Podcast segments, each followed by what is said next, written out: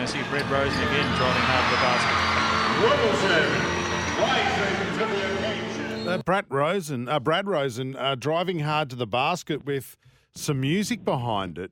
Um, I can tell you he's not dead. Uh, he's on the show. It wasn't. It wasn't a memorial video or anything like that. Former Sydney Kings star, and he's here tonight, Sats, to preview the big clash this weekend with the Kings taking on an informed Bullets. Brad, welcome to the show. Thank you so much. It is going to be a ripper game. Bit different, uh, the situation when they last played. Uh, uh, correct me if I'm wrong. Um, Aron Baynes, he was suspended when the Kings last played uh, the Bullets, and since that, the Bullets have what, what, five, four or five on the trots. Uh, it's a different team the Kings are facing this week.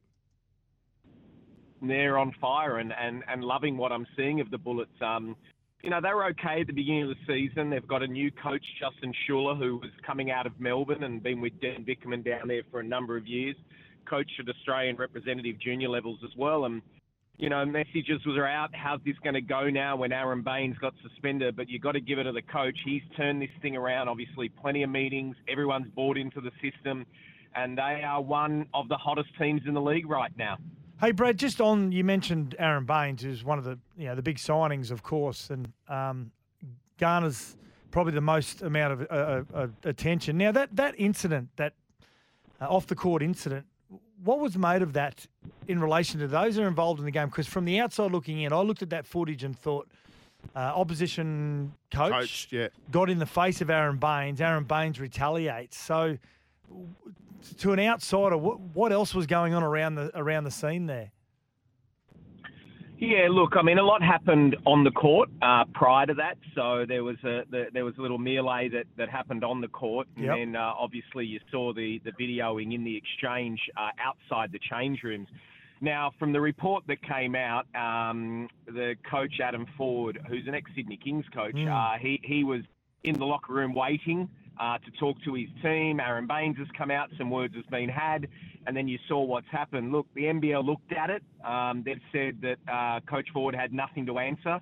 There was obviously some video footage, and I, I from what I understand, um, you, you could hear what was going on as well.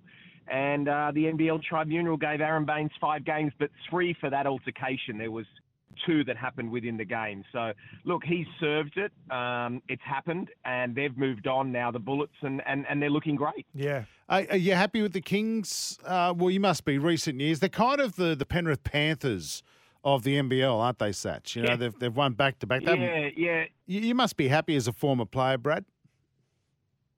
Yeah, yeah. The um the, the Penrith Panthers are the Sydney Kings of the NRL, mate. So just, um, uh, no, look, they are. It's very similar that way. The Kings have been outstanding, but this year they lost their whole starting five. So to put that in football equation, massive Roosters fan myself, that's like losing your spine.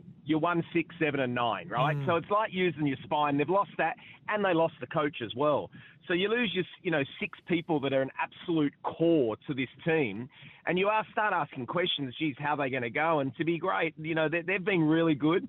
Um, they've had some hiccups, which I expected. I don't think we'll see the best of them until January. But right now, they're playing great basketball they're getting the wins they need, and this is going to be a tight one against Brisbane on Sunday. You right over there, mate? Yeah, sorry, sorry. I was just knocking everything around the office here, Brad. Now, um, Kouat played his hundredth game. Was it last week against the Breakers? So, like, yeah. like a lot last of the other week. codes, do they do they celebrate games played milestones like they do in other codes? Absolutely, yeah. Yep. One one hundreds, one fifties, two hundreds, whatever it may be. I was lucky enough when I got to my 100th game, the Kings gave me a little plaque and everything, which was very special, special for my family as well. So, yeah, I love it. Hey, is there a little bit extra, is there a bit of extra spice uh, when these two teams meet? Is it, is it obviously. Is there a state of origin is it, is it, yeah, is it a state of origin feel? look, there's always spice, but to be honest with you, with the NBL, there's 10 teams, and I think every game's got a bit of spice. It's Sydney, Melbourne, it's Sydney, Brisbane, it's Sydney, Perth. Practically, if you live outside of Sydney, you hate them. So anyone that plays against the Kings, it's it's a bit of spite. But this one will be. Nathan Sobey's coming into town. He's playing well. He's been good, hasn't uh, he? Like I said, that, that he's been great. And um, would you say he's been doing what he's doing? The Sorry, sorry, Brad. Would you say he's been the best yep. in the NBL so far this year? Oh, look, he's been up there. Um, you know, to me, the best at the moment, I think, is, is probably like a Milton Doyle or, or Crawford from Tasmania. And, you know, there's been some, some great players. Even Mitch Creek from, um, you know, southeast Melbourne has been great. Um, but look, Sobey's right up there. Uh, he's he's been playing great, scoring well. But you've got to give it. I love Bannan. Uh, he's a new he's I love new him. Josh Bannan. He's, he's Love coming him. through. Yeah, he's a rookie, and and I, and I he's a lefty, and they're always hard to guard and good shooters, the lefties. So I would expect him to have another big game, and and um, you know they're, they're they're going so well. I'm I'm I'm really I just can't wait for this one to tip off, and they don't have a game before because in basketball you can have two games, you know, on a Yeah, weekend, yeah. and I'm glad both teams don't have a game before. They'll be rhyme, primed or watch a lot of video, and they'll be, really be ready. So I think it's going to be one for the coaches as well. They've got to make sure they coach really well. Sats, I don't know if you've seen uh, Josh Bannan in action. I think he's only played five games, but he does not look like a basketball. Apart from the tallness, he looks more like a, a cross between a choir boy and a mathematician. Um, out of all the things that I could think Josh Bannan is, the quiet boy mathematician didn't come to mind, but it's not bad. It's not bad at all. Hey, uh, I, I can't believe when we look at the, some of the ages of, of some of the sportsmen and women playing at the top. And we look at this uh, Rocco Zikarsky, who's what, 17 years of age. He's seven foot Yeah. two, seven foot three. Uh, it's been a, a bit of a, I Yeah. suppose it's been a, a, a bit of a, a pathway to the NBA. A lot of players coming out from the college system playing in Australia. I know he's an Aussie boy, but where does the future, what's the future hold for him? Will we see him in the NBL long, or do you feel as though that someone will snap him up in a draft? I don't expect to see him long at all. So the, the NBL did a fantastic program about four seasons ago called the Next Star. So what that does is you bring out what we class as the next star and they play. Then they're good enough to go in the draft. We've had a number of players. Hmm. LaMelo Ball and Josh Giddey are probably the two biggest. Now, LaMelo Ball just signed a $300 million contract. So he did all right out of it. And Josh Giddey uh, is still in his rookie contract, so he'll earn, I don't know, whatever it is, 30, 40, 50 million over four years. Then he'll sign his big 300 million, I would expect, max deal at the end of this year, so or end of this season, which will be, you know, May, June of next year. So the next stars has been amazing. There's a guy in Perth at the moment called Alex Sarr. He's predicted to go number two next year in the NBA. Gosh.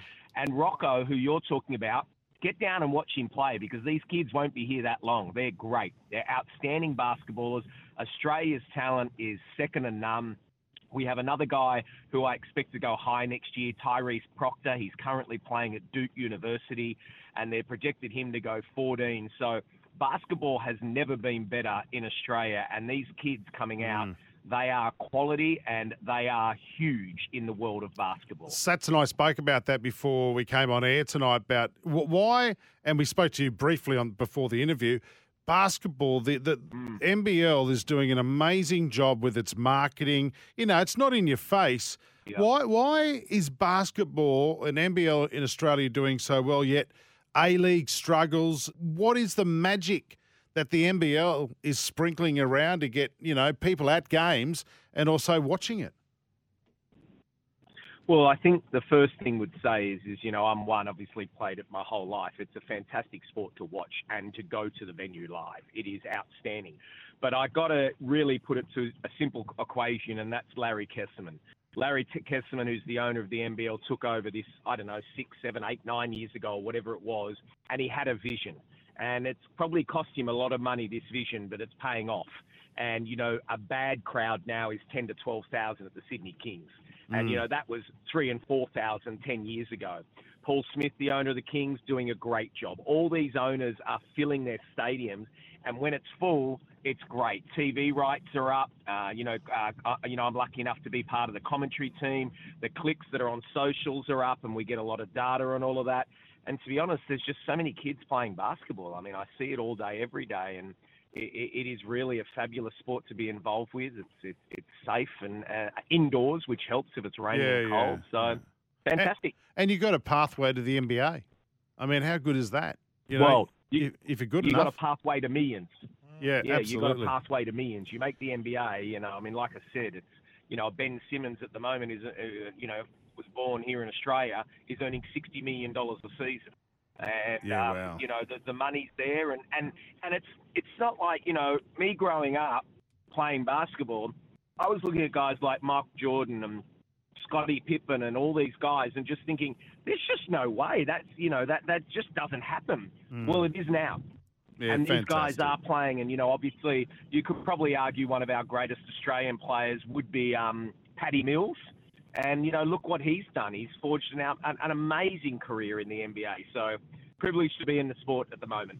Mates, um, well done. I'm not going to ask you for your tip because we know you're going to say the Kings, so we won't even bother with that. I But think Brisbane will do really well, but the Kings will win. yeah, there you go. What I tell you, Backhanded Sats. compliment. Yeah, that's right. Yeah, He- he's got a foot. Well, mostly in the Sydney camp. He's got a toe in the Brisbane camp. Uh, Brad Rosen, former Kings player, commentator. Thanks for your time on Sports Day. Go those Kings!